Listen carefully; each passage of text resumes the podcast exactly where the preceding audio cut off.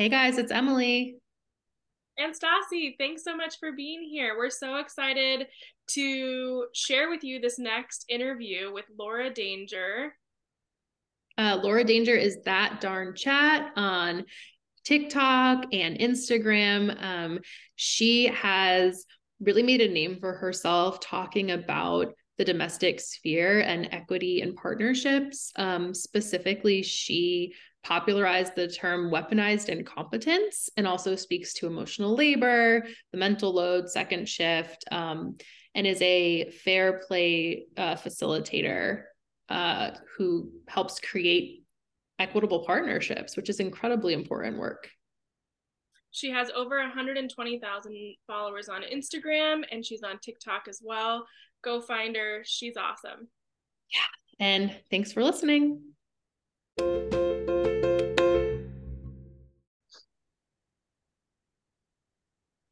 All right. Welcome back, everyone. Um, we're really excited today. We have a really special guest on the podcast, Laura Danger. Laura, welcome.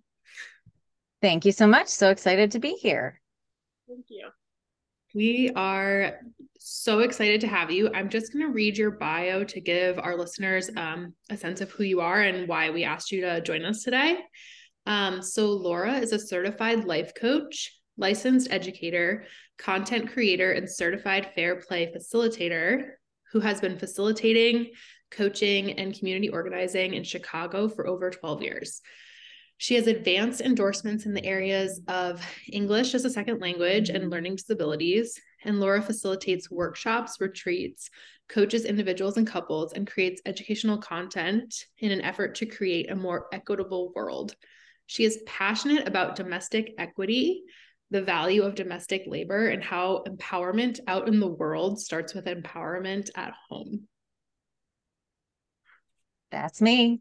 um, and for anyone who's a big TikTok fan, you've probably already seen her talking about weaponized incompetence and domestic equity um, at that darn chat, right? Correct. Yes, that darn chat. Yeah, most people know me from like popularizing the term weaponized incompetence and addressing trending videos and common jokes and social tropes and sort of deconstructing them and talking about why we shouldn't be laughing. Mm-hmm. Yeah, and they always speak to me every time I see them. I'm like, it like stings my heart, and then I go, oh my god, I have eight thousand other intellectual thoughts about this now. when you first see them, like you're just mindlessly scrolling and go, ha, that's funny. And, you know, and then you keep going. And then when I see Laura on there, I'm like, oh shit, I'm about to learn something. I'm about to get real angry. yeah, that's me. that's you. Um, okay, so we just want to start with like, how did you, how did it become your area of interest, and what is your story? How did we fall, you start on this path and this social media content? Um, so I am one of many millennials who downloaded TikTok early in the pandemic. Um, and I started making content. I've I've been a full-time educator. Um, I've had a career shift in the last year, but I've been a classroom teacher, an adult educator for 10 years or so. Um, and so I was at home with my two kids. Uh, they were nine months and three when we went into lockdown. Um, and I would like put them to bed. You know, my nine month old is still waking up in the middle of the night. And I just like would go in my basement and like learn TikTok dances or make jokes or um I I started speaking critically about like social issues and gender and race and um like social structures like education um, and people started reacting really well. Like they didn't like my dances, you know, I was not very good at dancing.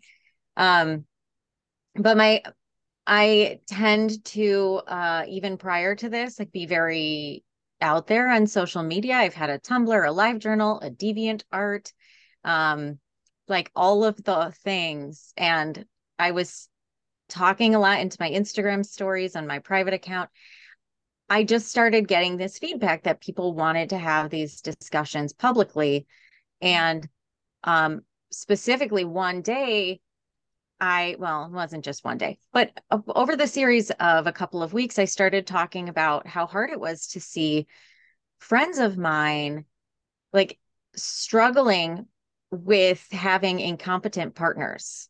Mm-hmm. And I, like, I had, I had this one specific friend, old acquaintance, not somebody I feel like I could reach out to over on Instagram uh, posted a photo of her holding her three month or her husband holding her three month old, grimacing at her with a phone in one hand, holding the baby. And she posted and she's like, best hubby ever gave me 30 minutes at the gym. And this is a woman with three kids. This was her third baby, middle of a pandemic, and had been, I'm using air quotes here, given 30 minutes reluctantly. You could tell it was reluctantly. And he was being congratulated. He was being held up as a good man, like a really loving man. And I, you know, close my Instagram tab, go over to TikTok, and I was just like, I cannot handle this anymore. I'm so tired of seeing this. And it was like my first viral video, like a hundred thousand likes. Everyone's like, yes, it's so frustrating. Um, and I just started talking about it and using like trying to make poke fun at like make jokes of the jokes mm-hmm. where I started talking about like, hey babe, um, do you want me to do the dishes for you? Do you want me to babysit the kids for you? Because it sounds so ridiculous coming from a woman's voice mm-hmm. and yet so normal coming out of a man's voice. Um, and I just kept speaking to it. And one day, you know, I somebody somebody mentioned um, competence and how competence can become a weapon in a partnership. And so I started talking about that and I started making deconstructing the jokes. Mm-hmm. And it just mixed with my background and interest in uh, race and gender and social dynamics. It's all sort of come together where regularly i get to i get to connect the dots that's where it came from yeah i have to tell you i um like learned about who you were when I was complaining about something in my own partnership. And a good friend of mine sent me one of your videos about weaponized incompetence. And I was like, this is it. This is the thing. And I sent it to my partner and it's been an ongoing conversation and our relationship and, and helpful to like make some of this visible to someone who like wants to do better but like doesn't always know how to do better. Um so yeah your your content is speaking to a lot of people um even the the good guys too you know? I want to say i i definitely want to say something to that um because weaponized incompetence is you know th- there is blatant weaponized incompetence that is like abusive violent when you're neglecting a child in the absence of someone else when you're um you know it, financial abuse it's often tied to financial abuse things like that. There's that. And then there's men specifically being conditioned to not feel like household labor is their responsibility or something that they should be interested in because it's very normal um, there's, you know, it's laughed at on sitcoms. It's just seen as lighthearted. It's um, like, oh, it's just the laundry. I'm just going to mess up the laundry. It's fine. It's not meant to be hurtful at all. And the way it's sold to us socially is that it's a silly, like men are just like this, women are just like this, you know? And so it's almost a transgression to not be that way, to be like, actively seeking participation at home. That's the weird thing. So I do hope that my content comes off as not necessarily like not shaming men, not shaming women or other folks who get into these dynamics unintentionally. We all want to be in equal partnerships. Uh, sometimes it doesn't happen so that my i'm never trying to shame. I'm really just trying to shine a light on like wow here are the millions of ways that we've been convinced that this is normal or good and it's not. I mean that's the thing is it's so we're all socially conditioned right? So I, there in my own marriage, I don't know, five years ago, all of a sudden one Sunday morning I realized I was sweeping and he was building furniture and I got so mad that like how quickly we assigned ourselves roles without even noticing, right? So we're, we're we both did it, we both did it unconsciously and was like, wait, I don't want to sweep, I want to build the stuff, right? And I like quickly moved past it and like named it and he was fine and moved and also a little shocked about my rage about it. we were having a peaceful morning but it we're so we're all socialized this way. So women get caught up on accident all of a sudden they're in the middle of it resentful and tired because they didn't uh they woke or they're waking up in the middle of feelings instead of noticing. It's like a a frog being in water, right? We're not dropping people in hot water. They'll jump out going, I'm not signing up for that. They're sitting in water and it gets warmer and warmer and warmer until you're so hot you're going to die. And that's what we're talking. That's what you're naming. And that's when people are finding your page when they're so hot they're they are rageful they can't do anything about it anymore um, and men are participants in it too not always i don't think maliciously. Male privilege is real. We all know that. And it's blind right? So they're not seeing the things uh, that they need to be seen. And so unfortunately not only are women doing jobs uh, in the household or the mental load and all the other pieces, they also have to be very loud megaphones for all the things they're doing so their partners can see. Um, and that really does get put on the weight of the person doing the work because privilege is blind a lot of the time until you're not. Can and with this conversation, like I think it would be helpful for grounding for like listeners who might kind of get a sense of what this conversation is about, but maybe need some specific ter- terms. Like, can you define for us some of the terms like mental load, emotional labor, second shift, and weaponized incompetence? Yeah, absolutely. Um, I feel like those terms, when you hear them, it's much like when you hear the term weaponized incompetence, you're like, oh my God, that's it. Mm-hmm. Yes, yes. You don't even, oftentimes it's like you have this gut reaction. Um, so the second shift is when you are working a full time job. Um, and I like to say it's also when you're a stay at home parent, it's like doing your full time job during the day and then checking out and coming home and doing the rest of your job. And it's like when you talk to uh, childless friends and they're like, Oh, are you ready for the weekend? For the weekend off? and you're like, No, I'm not. I don't have a minute off ever. Um, but so the second shift is clocking in at home and having to do the labor of homemaking. Um, the mental load, the term that I use that I adopted from my mother is domestic engineer. Mm-hmm. And it's um, how you get all of the gears of your home to work together. It's also remembering a million tiny things. Um, so for example, I was I was looking at um, our recycling on the back porch this weekend, and I also knew I need to clean out the Thanksgiving meal and so I was looking at the trash, paying attention to what time of day it was, knew the trash was going out Monday, knew I could keep the the food in the fridge until right before the trash was going to go out otherwise it would stink mm-hmm. um, knowing that if i put it on the back porch the recycling also had to be out first because there wouldn't be room all of these tiny things knowing when i was going to get groceries because i had to take that food out is all of these details that you have to pay attention to in the inner working of your home or at a job.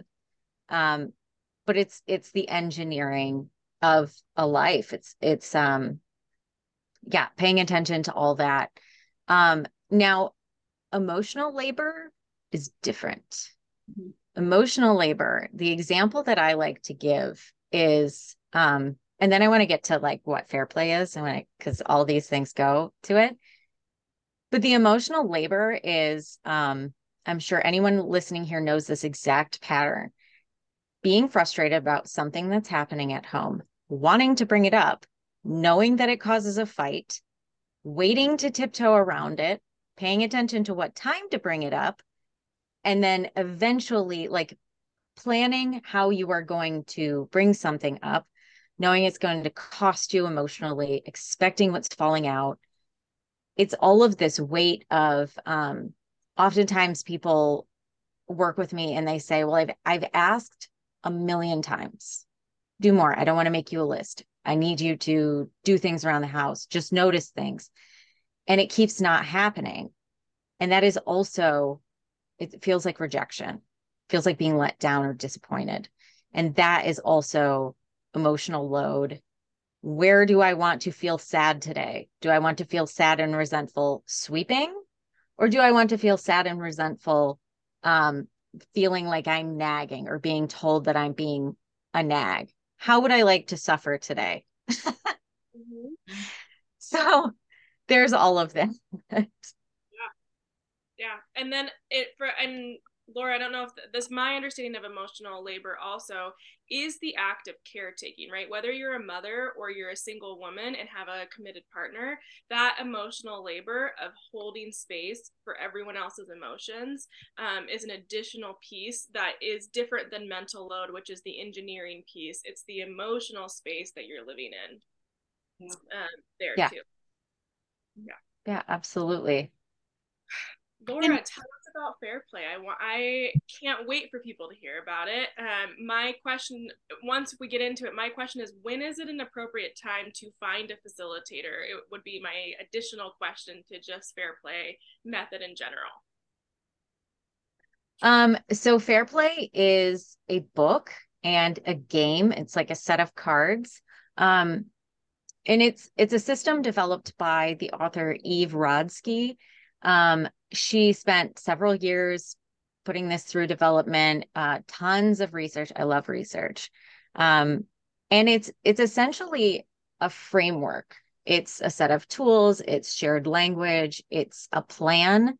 Um, and it's a way to communicate about domestic labor that is no longer giving me a list. Um, it's no longer one person delegating and deciding how things should be done. It's a way to jointly come together and address all of the pieces of a household. Um, and the the two biggest like there are lots of really important pieces of it, but I'll say that that one of the most mind blowing pieces um, is the idea of a CPE, which is the that every single task that you do has these three parts, and it's the conception, the planning, and then the execution. And a lot of times, you know, when someone uh, says, just make me a list, I'm, or, you know, my husband and I, um, he was a really good helper. He would come home after working long hours and he'd be like, let me jump in. How can I help? Or we'd sit down on the weekends and I'd be crying, being like, I'm so overwhelmed. I have, I, I can't, like, I'm working and I'm doing this. And he'd be like, I want to help you. How do I help? And I'd be like, I have no idea. I literally have no idea. Just the mm-hmm. idea of coming up with a list is so overwhelming. I can't. Mm-hmm.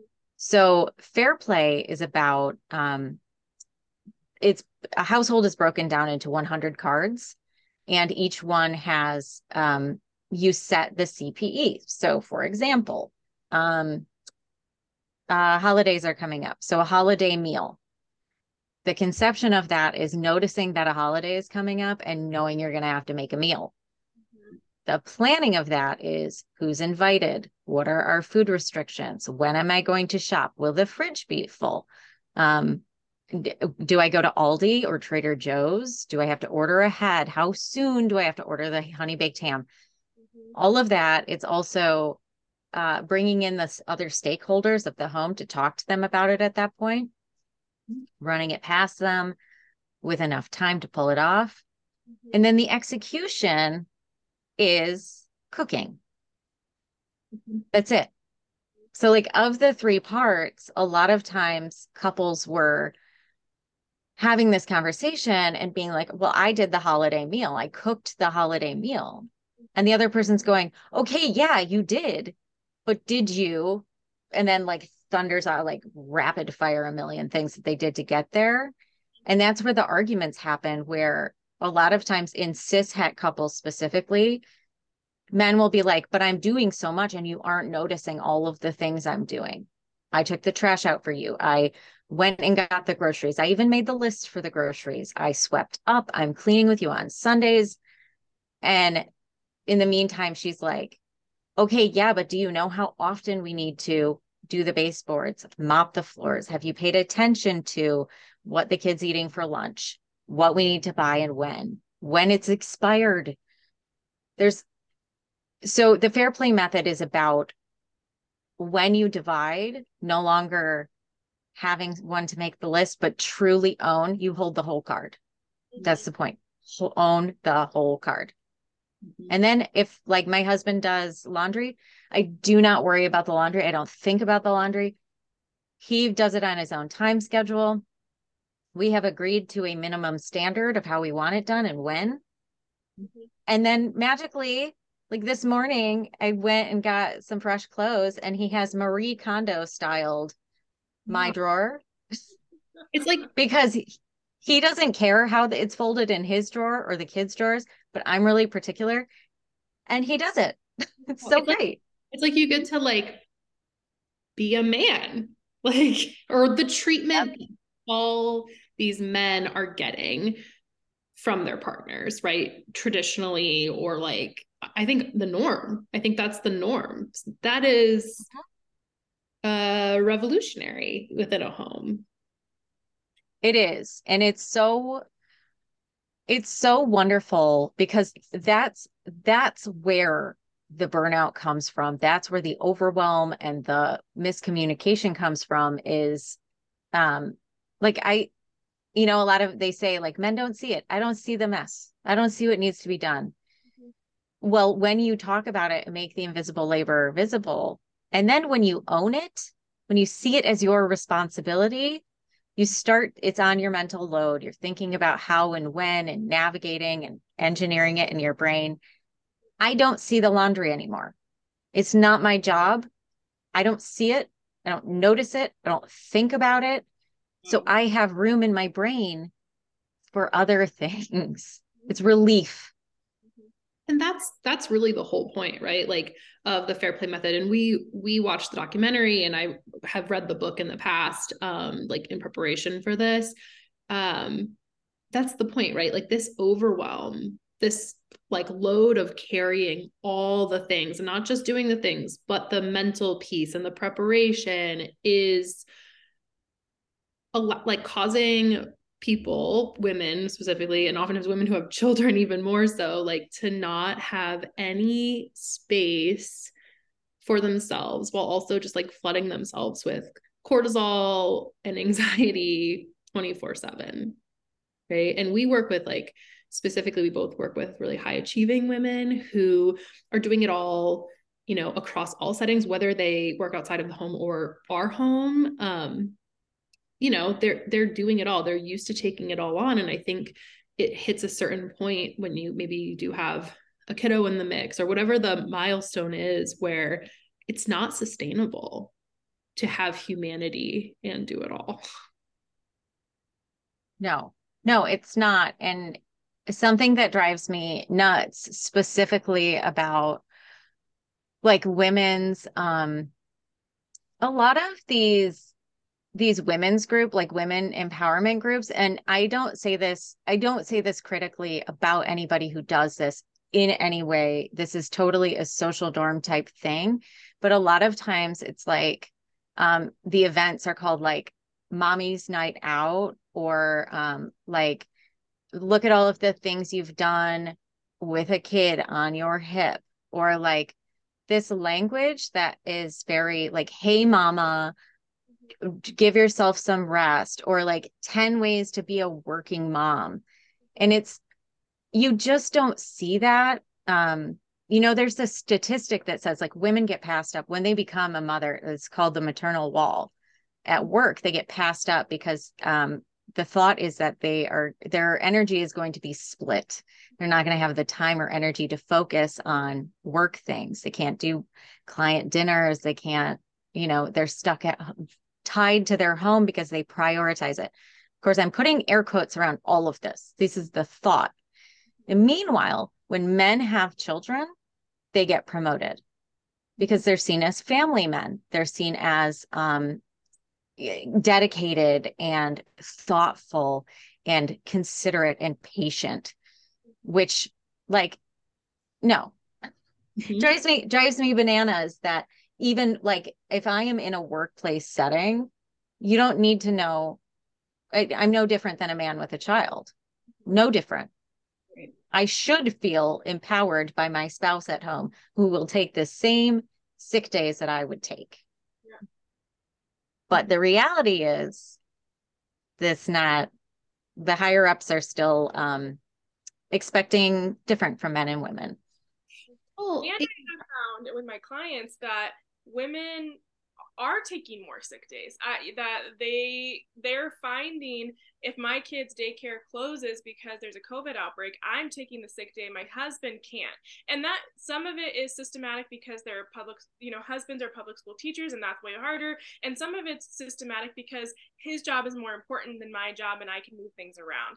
Um, and either way the burden is on them the stress is on them and they're having to rework their entire life. So it's not only an assumption it becomes the norm and it does punish women even more to to not advance because we are asking them mm-hmm. to do it over and over and over again and i think that she talks about like Eve talks about in the book and in the documentary um like thoughts that are getting in the way like the idea that like oh his job is more important because he makes more money or whatever and how those are thinking patterns that are actually keeping us stuck, like valuing someone's time more than another person's time. Yeah, protecting protecting men's time. Um and this is something I've been thinking about a lot. I'm writing, writing, very excited. Um but I've been writing about this concept a lot which is um women are forced much like Eve says like a lot of times uh, men's time is protected they have hobbies that are um, protected and committed so sports teams mm-hmm. going out and and seeing friends at dedicated times it's protected time meanwhile a lot of the hobbies that women end up taking on are flexible and can be done on in the cracks yeah. there's this um I gotta find, I gotta locate it, but there's this Audre Lorde um, essay where she talks about the woman in between her full time cleaning job and then coming home to raise her children, writing poetry in a closet. Mm. And so many times, you know, you read these these books like Reese Witherspoon novels, like things like that, like memoirs, where it's like a woman who against all odds did it all and started this like was a painter or a photographer or a or a poet. And that's it's it's like it truly is a lot of times having to do it, it within the cracks of being there for everybody else. Like their humanity is seen at, and time and energy is seen as less socially. Mm-hmm. totally. And i think with more and more women being like the breadwinners in their family. Like this is um showing up in a different way where I still see like women who are the breadwinners women, winners in their family. And you could argue like the argument of like oh well his job he makes more money or whatever kind of goes out the window. But you still see men's time being protected and the women's not. Like I can't tell you how many of my friends are the you know primary earners in their family and they are still the ones who have no time. Their husbands have you know golf twice a week or have jobs that they quote air quotes like don't have flexibility from. It's um it's becoming even louder that this isn't just about the dollar amount per hour because it doesn't compute when i see it with my friends still. And even if that was the case like is i think she says it in the documentary too um, does that mean that if someone makes more money that hour is more valuable than like the job of holding your kid's hand at the pediatrician? Like what are we valuing as a society? Again it comes back to the humanity i think of it all and what we value.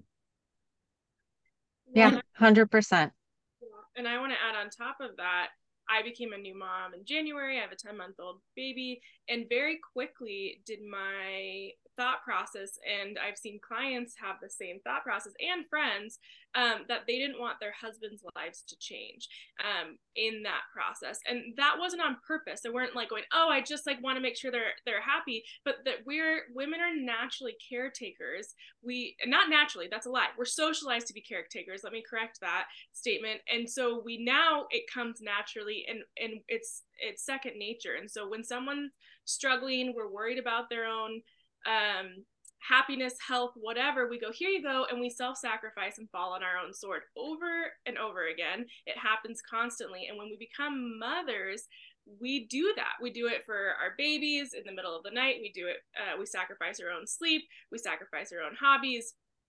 But I, I didn't, um, I didn't do it as much as some of my friends that I witnessed in the process. But I please go do Monday softball. Go ahead, go do it. Sounds great. And I would be stuck with a baby who was screaming for two hours and I couldn't figure out how to uh, go to sleep. And and my friend uh, said to me a, a month or so ago, he my husband didn't want his life to change, and he's really proud that it didn't. He doesn't realize how much my life changed in the process, so that he could keep his life the same like mm-hmm. the, the the blindness of that um, is so big and so um, hard to swallow and once you're in that pattern it's really hard to educate I, I don't think it is actually hard to educate it's inconvenient to educate once you're deep in the muck of it mm-hmm. yeah that's you bring up a really important um point and and this is something that i even to this day like this is the hardest hurdle i have to get over is um i think that i thought being being reliable independent and like self-reliant was a real virtue of mine. I didn't need anybody for anything and I never wanted to need anybody for anything. Um and not receiving care and not letting people in. I was truly putting up a wall. Um it's like a lack of vulnerability. But the biggest like brain store this story I tell myself in my brain is um I'm struggling I'm struggling. This is too much for me. And the idea of handing over some of this struggle is hurting other people because I hurt and I don't want other people to hurt like I hurt. Mm-hmm. And that is constantly this story where I'm like, but I hurt because I'm doing more than my fair share. I mm-hmm. hurt because I'm trying to be independent. And if both of us shared equally, we could be equally empowered. I'd have more room in my brain. I could be a more vulnerable and connected person. But it's like, it, this is brainwashed. I'm brainwashed into thinking I have to create value and comfort for other people by holding more.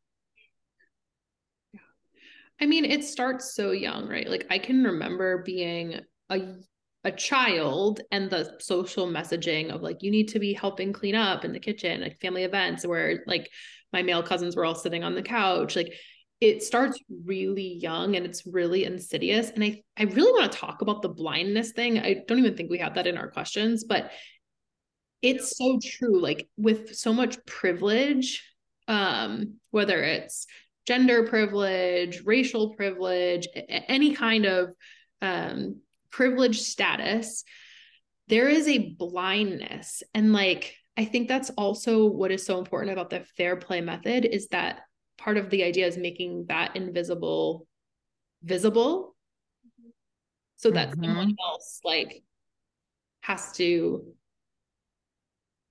come to terms with that or like see it and if they're still choosing to not become accountable that's a different story but I want to exactly thing because I do think that's a, a piece of this for a lot of couples.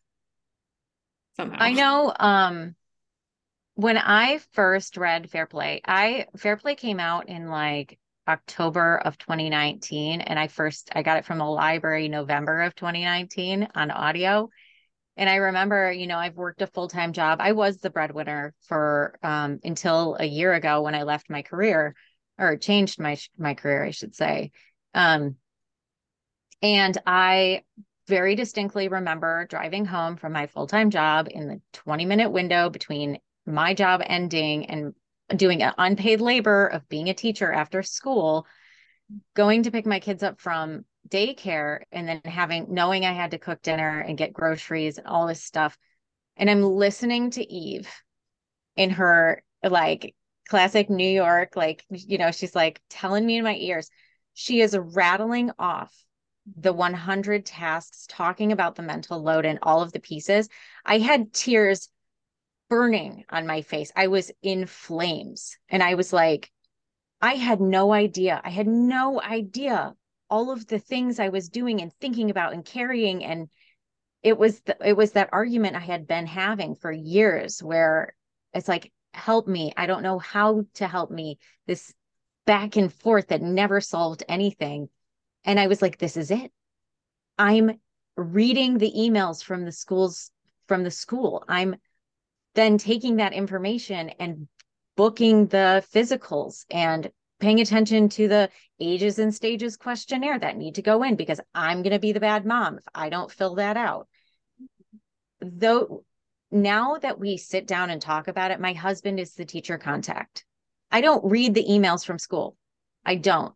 And on Sunday nights, he'll be like, uh, the the December 12th, I added it to the calendar. We have to be at school for the pageant. Mm-hmm.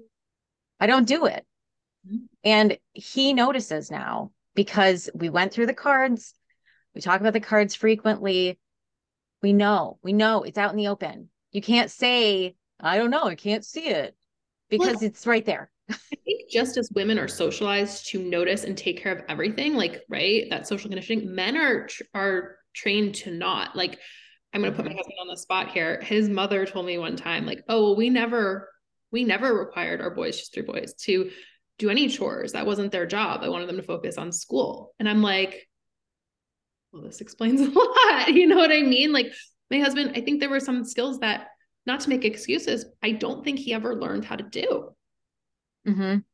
I, he didn't. And like you come against this wall where it's like, well, what what's the frustration? Or he it looks incompetent and i you know it's like is it weaponized or is it true incompetent and where does that line you know kind of um you know yeah and i think making the making it more visible has been so helpful um, in our partnership because just as I was trained to see it all, he was trained to not. And if it's constantly being taken care of for him by his mother and then by partners, me, of course he doesn't see it.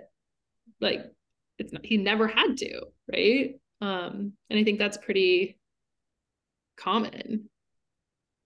And I'll say that was me too. Like I I remember getting my first car and not really realizing I had to fill the tires or get I I didn't realize how like important it was to get an oil change or up mm-hmm. to like all of these things because and I, I grew up with my mom mostly um, but she took care of these things for me I didn't know how often to change the sheets, to bleach the toilets. I didn't know how to properly like clean behind the toilet with a I was like, how do I get the mop back there?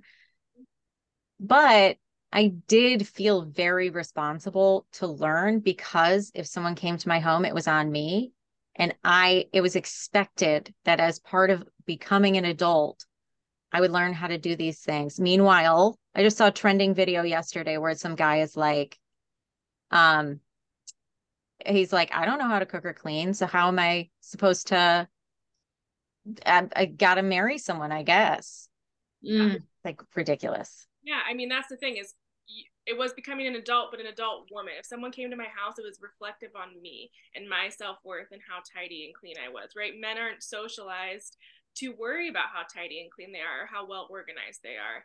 Um, we were supposed to talk about our husbands a little bit at the beginning and so emily just hit on hers. My husband does a ton and i get invalidated all the time um, from eight years ago when we first met going you don't have anything to complain about. Why are you mad at him? He's so wonderful. Like let's talk about mine for a second. And where i'm at today where that still that comments to me all the time he's better than most. He's so great Absolutely. So wonderful. And he's so great because I worked really hard at pointing out everything and advocating for change. And at the beginning of our relationship, I remember saying, in five years, I can't come in here and correct how the bathroom's clean. So you're going to learn this now and that you need to wash the mirrors because I'm not going to do this with you. Like, I'm not going to.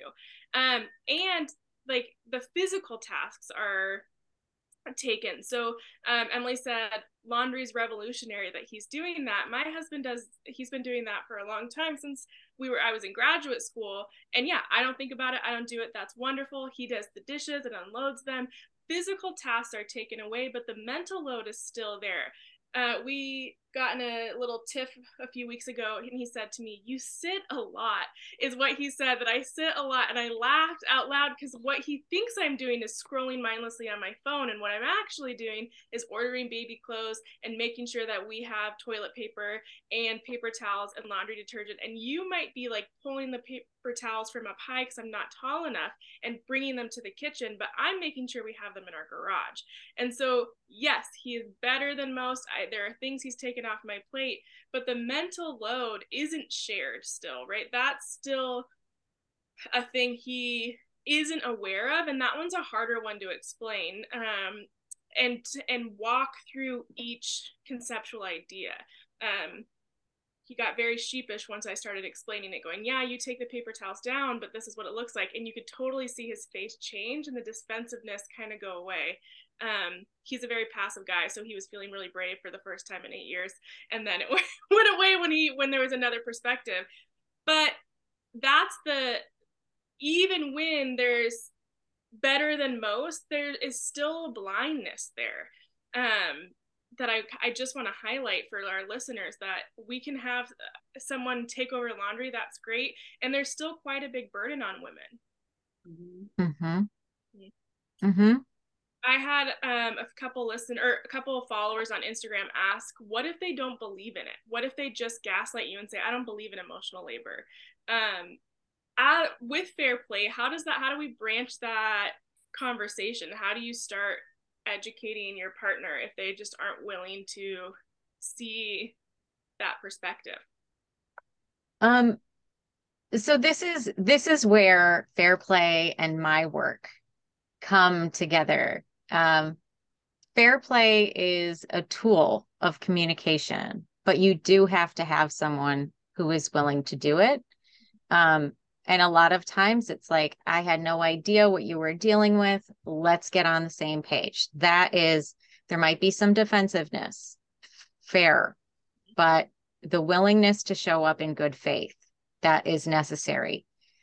Where it becomes um, and i'm gonna i'm gonna use a, a term that might be um, might be a little uncomfortable when it is a part of a pattern and when it is um, willful. It is a tool of abuse. It is a an abusive behavior.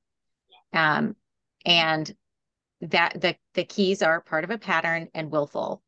Um, and and maybe not like realizing their full effect but it is an abusive behavior that um you know you can only you can only hold your own boundaries. So you can work on yourself. You cannot convince somebody that your time and energy is valuable and your needs are valuable. And knowing this exists knowing about the mental load and them not being willing to show up you have some decisions to make about how you can keep yourself safe and cared for. Mm-hmm. And that you're going to be able to answer that yourself. I can't answer that for you. Well, I think you make a really good point, and it, it is. It's tied in with a pattern of abuse, right? Um, to say my time, my needs are more important, or I'm above doing this, but I don't believe you are. Mm-hmm because it has to get done. Like these things have to, you know, doing the dishes, cleaning your house, like these things have to get done to keep it safe and livable for the whole family. Someone has to do yeah, it. Yeah, and there's there's this piece that I hear a lot from men who are like, yeah, but you're doing things that don't matter. Like, I don't care if we do holiday cards. I don't care if we get family portraits. I don't even care if there's gifts under the tree. or mm. extracurriculars or staying in contact with teachers. None of that matters to me. If there is a big enough misalignment between what matters to you and your how you want a family to look and them, that might not be an abusive situation. You just might not be a good fit. Mm-hmm. Mm-hmm. And that's fair, okay? You have different values, but it's important to look at that.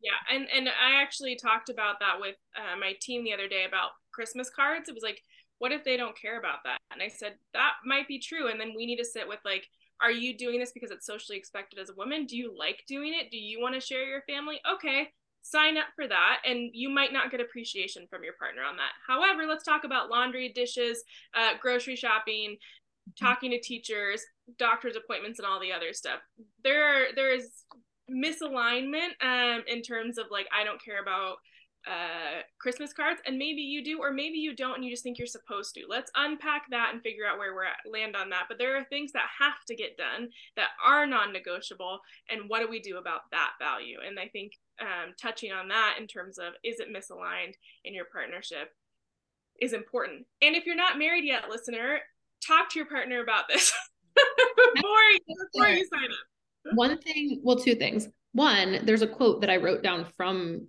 the book Fair Play that I think speaks to this beautifully, which is if you can't trust your partner to care for your home by meeting your family's minimum standards, then you are not going to feel safe, heard, or met in the relationship, right? So whether it's outward abuse, right? Or now there's a emotional uh, unsafety in the relationship, right? It's creating a lot of disconnect and dysfunction truly to um, not have these things working in a in a sustainable way for both people. Mm-hmm. Absolutely. I, I have so many clients. This is something I want to talk about too, which is I have um so many clients who don't want children.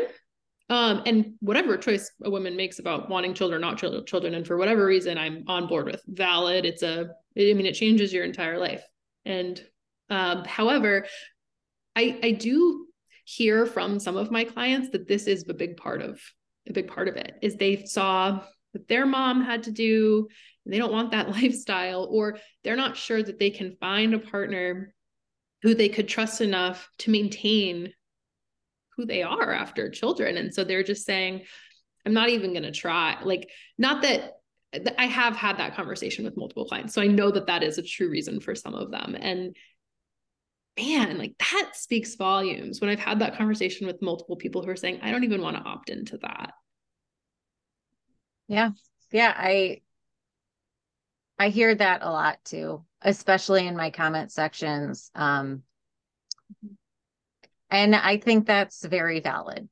Mm-hmm. Um, I do think that, you know, a lot of people hear about fair play and they go, like, I get it. This is a really cool tool for communication but oh my gosh, it's so much work to try to bring someone to the table for this. And I'll tell you, I get a very mixed bag, mixed reactions about like when people want to open up a conversation about this.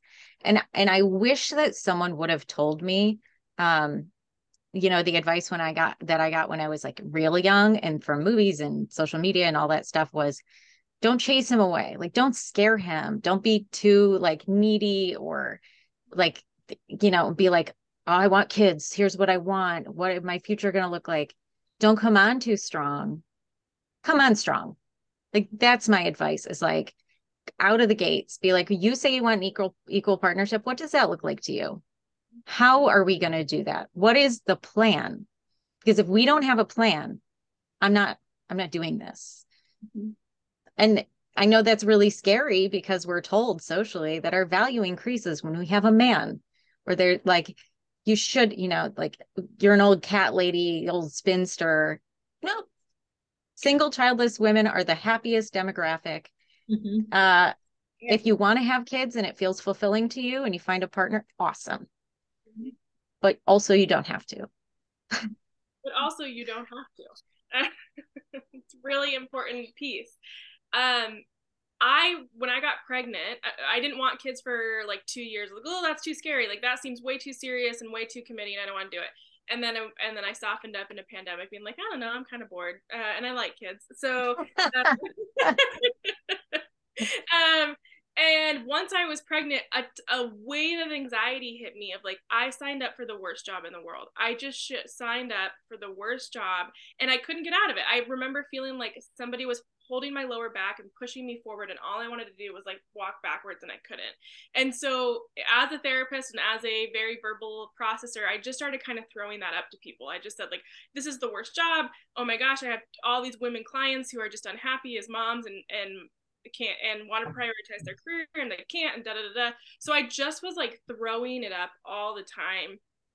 And what ended up happening was because I named it so often postpartum, my family, my husband rallied around me, my friends to save to protect me. And I I'm mm-hmm. hyper independent. I'm not vulnerable. I don't like sharing um, what's going on and I can handle it. That's just that's where I want to be. And because I was so anxious I did, people rallied over and over and over again um, in bringing me meals, taking me on walks when I was hormonal and just crying, calling me and just double checking on me. And I, I find that my clients who are pregnant uh, are really scared to name that stuff. They don't want to be seen as a bad mom. They don't want to be judged. They don't want to be. They they're worried that if they change their mind that it's not the worst job that they were committed to this other statement or uh, they were shamed in this other statement and they can't rediscover who they're going to be and so i want listeners to hear naming fears, mm-hmm. your unhappiness, what's going on with you right now, people can meet you. And I was surprisingly shocked. I did not expect people to rally around me. I was just scared. And what happened was people heard and they wanted to show up really, really well for me um, which i'm the helper in my family nobody helps me i'm the helper so it was it was a very exciting uh, surprising uh, nine uh, 10 months now of just like people checking in on me that has never happened in my life before yeah. Great point. Okay. Um, do we want to go through the steps, Emily, of the the fair play rules? Yeah, can we just I mean I want to be mindful of time, but could you just give us like a brief summary of what the rules of fair play are if people are thinking about exploring that, um, what can they kind of expect? Um okay, so fair play i'm going to read the four rules from from the book um that all number one all time is created equal. So uh, as we talked about with protected time all time is created equal. Um, reclaim your right to be interesting. So prioritize your not just hobbies not just taking a long shower but true passion and joy and fulfillment time where you are not a parent professional or partner um, start where you are. A lot of times people get fair play and then they're like, I want 50 50. Mm-hmm. Um, it's not realistic and it's not helpful. So start where you are and start making small changes if you know you're in it for the long run. Um, and establish your values and standards. That's, you know, the biggest advice that I wish I would have known was that I'm allowed to have standards and and values, and they're very important in how I want to build my life. Tell your story as to why, you know, why why do I want my t-shirts folded a certain way? Because I wear a lot of graphic tees and I want to be able to see what's on them. Mm-hmm. And when I explain that to the people in my life who love me, they were like, "Great. That's cool. Thank you for telling me why." so so talk about it. Um but the, the biggest part is communication. You can't you can't under communicate, over communicate, keep communicating. I say that all the time to clients. I'm like, you can never communicate too much. Like I don't I don't think you can. So what I love that Yeah, you- I said that backward. you can't yeah. over communicate. Keep doing it. Yeah. What I loved what Eve said in the documentary about communication is uh, you shouldn't come down from putting your kids to bed and go da da da da da. Here it is. If you're heightened and emotional, wait a hot beat and come back and circle back to it. I find my friends and women clients then don't want to ruin the night uh, by bringing mm. up hard and emotional, but doing it emotional can only lead to defensiveness and overreaction. So coming in and the phrase I give my clients all the time is like, this is going to be uh, an an awkward conversation and kind of a bummer and I, I just we have to talk about it anyway so that we warn our partner i don't really want to do this either and this is the way we gotta we gotta do this because we're in a partnership together and lay out whatever we're trying to communicate. But doing it emotional is it's like liquid courage so glad you got it out but it is unproductive and never works and so you have to do it when it's inconvenient and uncomfortable for both of you unfortunately. Sorry listeners and I think like getting comfortable having uncomfortable conversations. I mean, I say this to also to clients all the time, which is like short term discomfort for the long term gain is worth it, right? Because right now, what you're doing is probably not comfortable if you're you know experiencing inequity in your partnership and it's going to lead to resentment and it, this leads to divorce for people. Like if you want this relationship to be successful there's also a piece of owning that and and putting in one's you know fair share of communication to make that happen yes absolutely. It's a it's a wedge that will drive you nuts and um yeah it's if you don't address it it is just defaulting to like if you, if you don't ask for what you need you're defaulting to a no. Mm-hmm. you're you're sacrificing yourself. Um, and yeah it leads to parallel lives within the same partnership divorce resentment anger. Instead of putting your energy there why not put it up front to prevention? Yeah we want a ha- happy healthy relationship, functioning home. I mean, kids need if if you are choosing to have children in your mix, like kids need happy parents, right? And this this is part of that. Spouses need happy spouses. Yes. homes. Absolutely. And we want women to real, be able to realize their full potential. Like I said, we work with a lot of you know high achieving women in our practices, and we speak to them on our podcast. And there's a quote from uh, the documentary Eve Rodsky says for women to step into their full power in the world, men need to step into their full power in the home. Um, mm-hmm. Yeah, it's true. It's true. Laura, we always ask, is there anything else that you'd like to share with our listeners that we haven't asked or share, um, said yet today? I I think that my last note is that you deserve to have standards.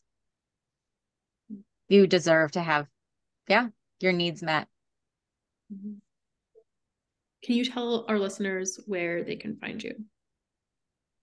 Yes, yes. Um, so you can find me online, Instagram and TikTok at that darn chat. You can also find me on my website, thatdarnchat.com. Um, I do, as you mentioned, I do coaching, I do workshops. Um, and sometimes I have like downloadable resources and things like that. Um, but shoot me an email and we can connect. And yeah, thank you. Thank you so much. This was incredibly helpful. And I know our listeners are thinking about this stuff. And yeah, we just really appreciate you coming on and spending the hour with us. Thank you so much for having me. It was super fun. Yeah, thank you. This has been Emotionally Unfucked.